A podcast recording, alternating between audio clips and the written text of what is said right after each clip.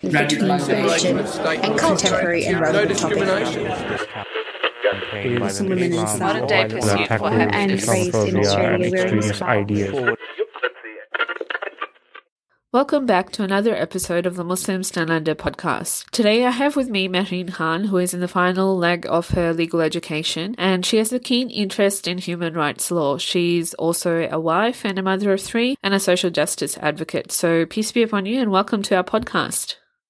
Peace be on you too, and thank you so much for having me on the podcast and talking about an issue that I am very passionate about. So I feel very grateful and extremely humbled at the opportunity. Thank you so much for joining us today. I do appreciate your time. So, our whole platform, the Muslims Down Under platform, it's built around making an effort towards changing the narrative around social injustices and educating people about them. And as ordinary people, I think we can't even imagine the social injustices taking place right now across the world, and we can't comprehend the extent and the intensity of the damage that this is causing towards global peace. So, as someone with an interest in human rights and as a social justice advocate and someone who's very passionate about this issue, what's your take on the current situation happening across the world?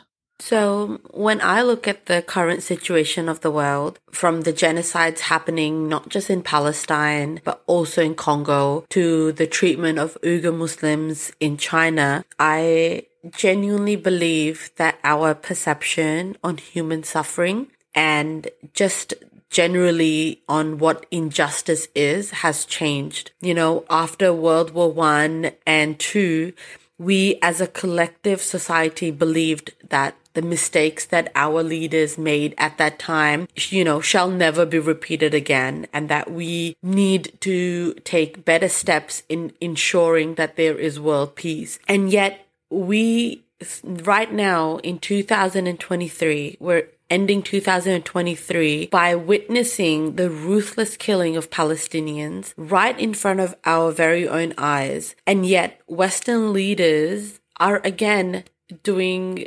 absolutely the bare minimum or even less than that they've i i think that they've actually just closed their eyes and mainstream news channels and journalists are also failing to report on this truthfully. You know, I think greed and power has genuinely clouded the moral compass of the world leaders. And unfortunately, that has led to the death of millions of people. There has been a significant loss of quality of life for many generations to come, even. And that has also led to the collapse of, you know, nations, society.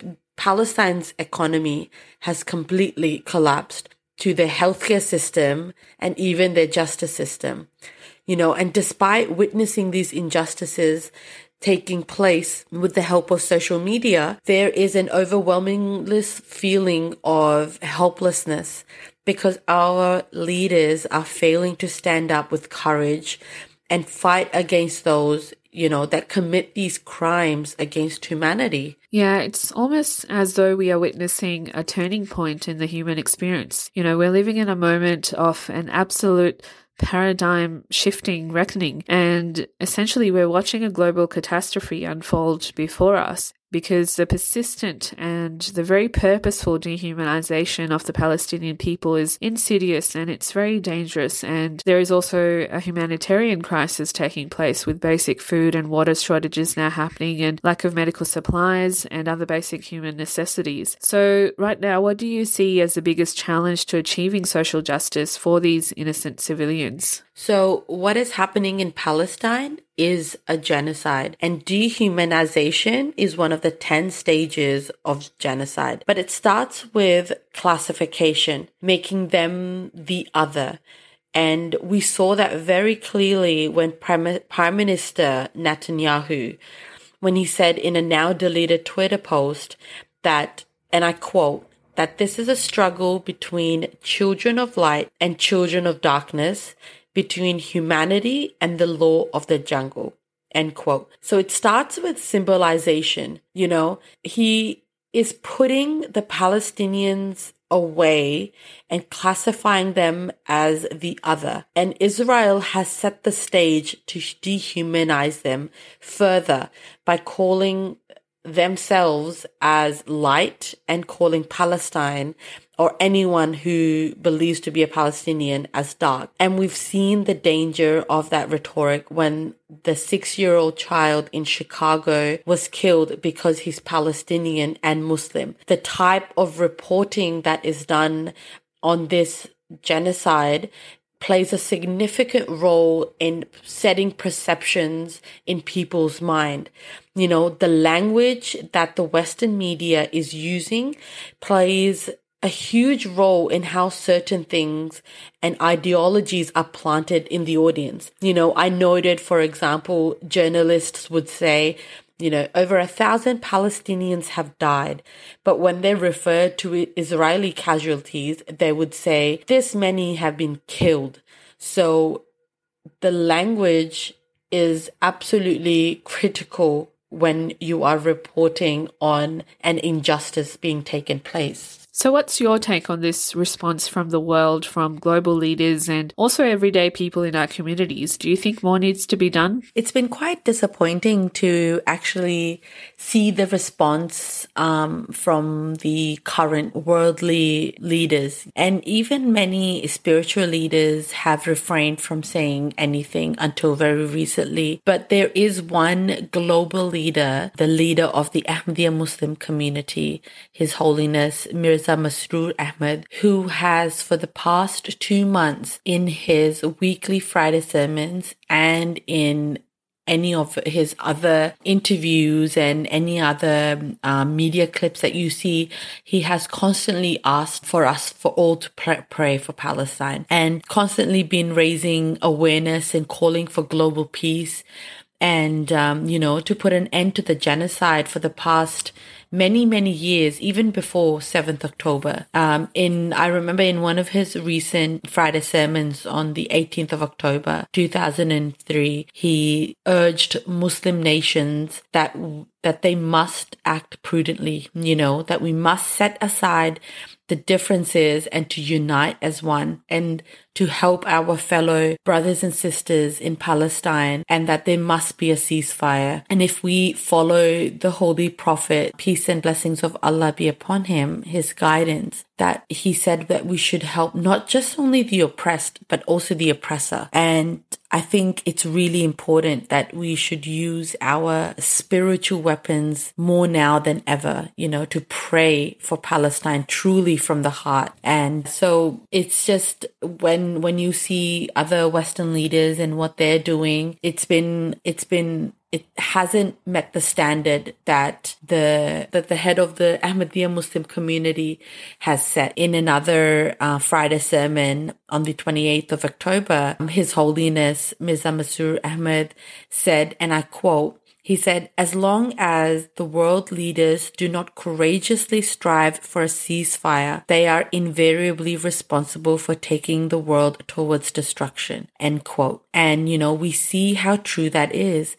World leaders are either watching the injustices and war crimes take place or they are complicit. And so the lack of justice and the lack of courage in the leaders is something very evident you see now. So I believe we can learn so much from what Islam teaches in matters of injustices like those that are taking place in, you know, currently in Palestine. You know, Islam actually promotes a pragmatic way to deal with these injustices rather than raise hatred against certain people in protests. And what that means is that we support the oppressed but also take more practical steps against the oppressor and raise our voices for peace. You know, His Holiness Mirza Masroor Ahmad had urged everyone to pray earnestly for Palestine, to pray for the injustices to end, and to pray for global peace. We can donate to charities such as Humanity First, who, with other trusted partners, are responding with medical re- relief, you know, food, shelter, and sanitation. Yeah, and I think when injustices and conflicts like these happen where there are two distinct religious groups, so in this case, the Muslims and the Jews, people often automatically conflate this as a religious war as well, especially when you have organizations who claim to be practicing Islam in their actions. And for clarification for our non Muslim audience, the actions of organizations like Hamas are in no way aligned with the teachings of Islam. Islam is a religion of peace and absolutely does not promote violence, war, or injustices of any kind. In fact, Islam teaches absolute justice and equality in all matters, and we find a lot of crucial guidelines around this in the Holy Quran. Uh, for example, a verse states that to fully comply with the requirements of justice, it is necessary to treat even those people who go beyond all limits in their hatred and enmity with fairness and equity. And so when global attention on situations like these happen, we see many incidences taking place, but we also feel the impact all the way even here in Australia. So I was reading the other day the Islamophobia register in Australia indicated that reports of incidents across the nation have increased manyfold since this Israel-Palestine conflict started. So my question is mainstream media and other information outlets, they relay information about religions, about Islam that is untrue. So what can we do? Yeah. Yeah. And as Muslims, whenever and wherever the opportunity arises, we openly express and declare our view that there is only one way to save the world from the destruction and devastation. And that is that we must all endeavor, you know, to spread love and affection and a sense of community, that there should be tolerance for the differences between us and that there should be respect. We should constantly, Muslims actually constantly raise their voices calling for peace in the world.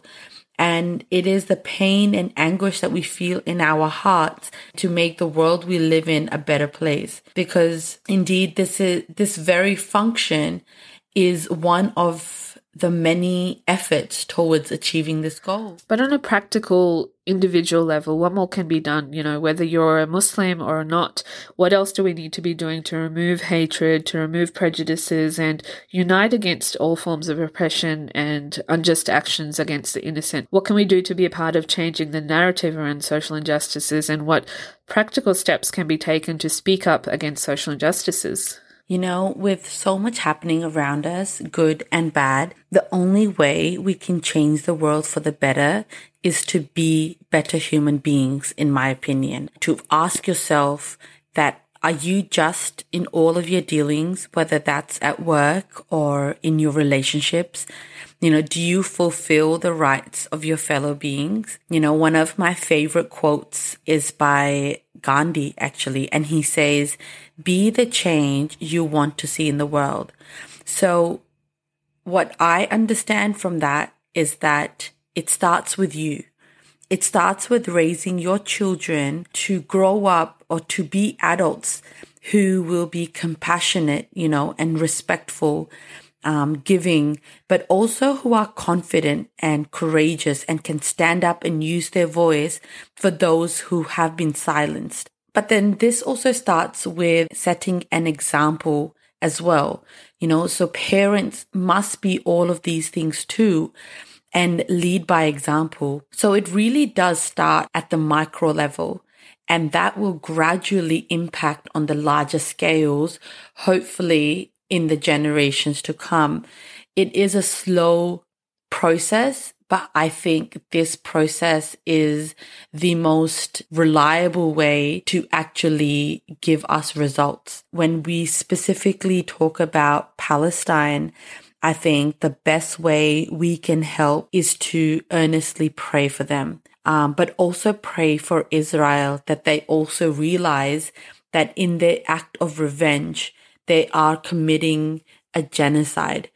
They are committing war crimes and that innocent civilians, children as young as a few days old, and not even that actually. Recently, I, I, I saw a post and it was a child that was still in the womb and they're, they're killing them. They are disabling and dismembering little children who have a whole life ahead of them. We should call and we should write to our local MPs and our um, external affairs minister Penny Wong. We we can also make the time and effort to become more educated and, you know, raise our own awareness about these situations as well. And then spread this knowledge with others as well. I think education is so fundamental, especially when it when the amount of misinformation and propaganda that so easily spreads these days on social media um, you know, it is even more important, I think, to reach out to those who know and ask them questions and find the correct answers. But there are also many influential voices across the world speaking about what has been going on in Israel and in Palestine over the last seven decades and to actually listen to them and you know, spread their voices in on your platforms as well. Absolutely, and I do hope our podcast and specifically this episode actually serves this purpose that it can shed a bit of light and maybe encourage you to reach out to us or others in your communities to become more educated and raise that awareness. Also, I think writing is a very powerful tool. The promised Messiah and Mahdi, His Holiness Hazrat Mirza Ghulam Ahmad, actually came in this era to encourage a jihad. He came to encourage a jihad of the pen, as he called it, to use your pens, or these days your computers, your words, to write and raise awareness and educate the public.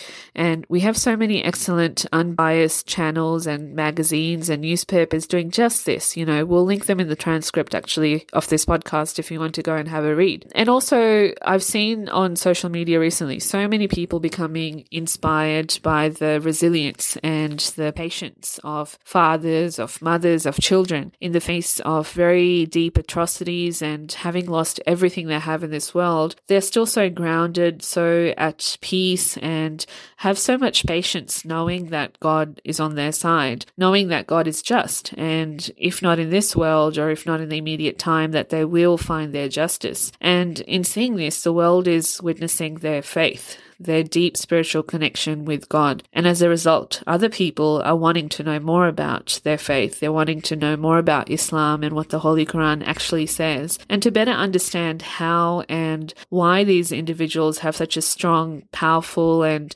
empowering sense of peace. So I also encourage our listeners, if you'd like a copy of the Holy Quran or if you would like to know more about Islam, please do reach out to us. Our website, our platform offers lots of services to get in touch with us anywhere in Australia. So take that opportunity to learn and empower yourself to know more. And I think with that, I'd like to end this episode. Thank you so much for joining us today, Mehreen. It's been such a pleasure having this conversation with you. No, thank you so much for having me on the podcast. It has been such a pleasure to talk to you about um, social justice and about Palestine.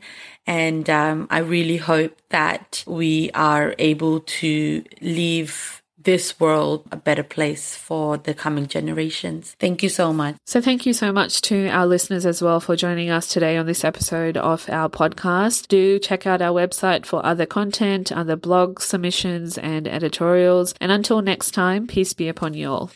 Discrimination between and contemporary and relevant topics campaign by the Islamphobia extremist ideas. جاء المسيح جاء المسيح اسمعوا صوت السماء جاء المسيح جاء المسيح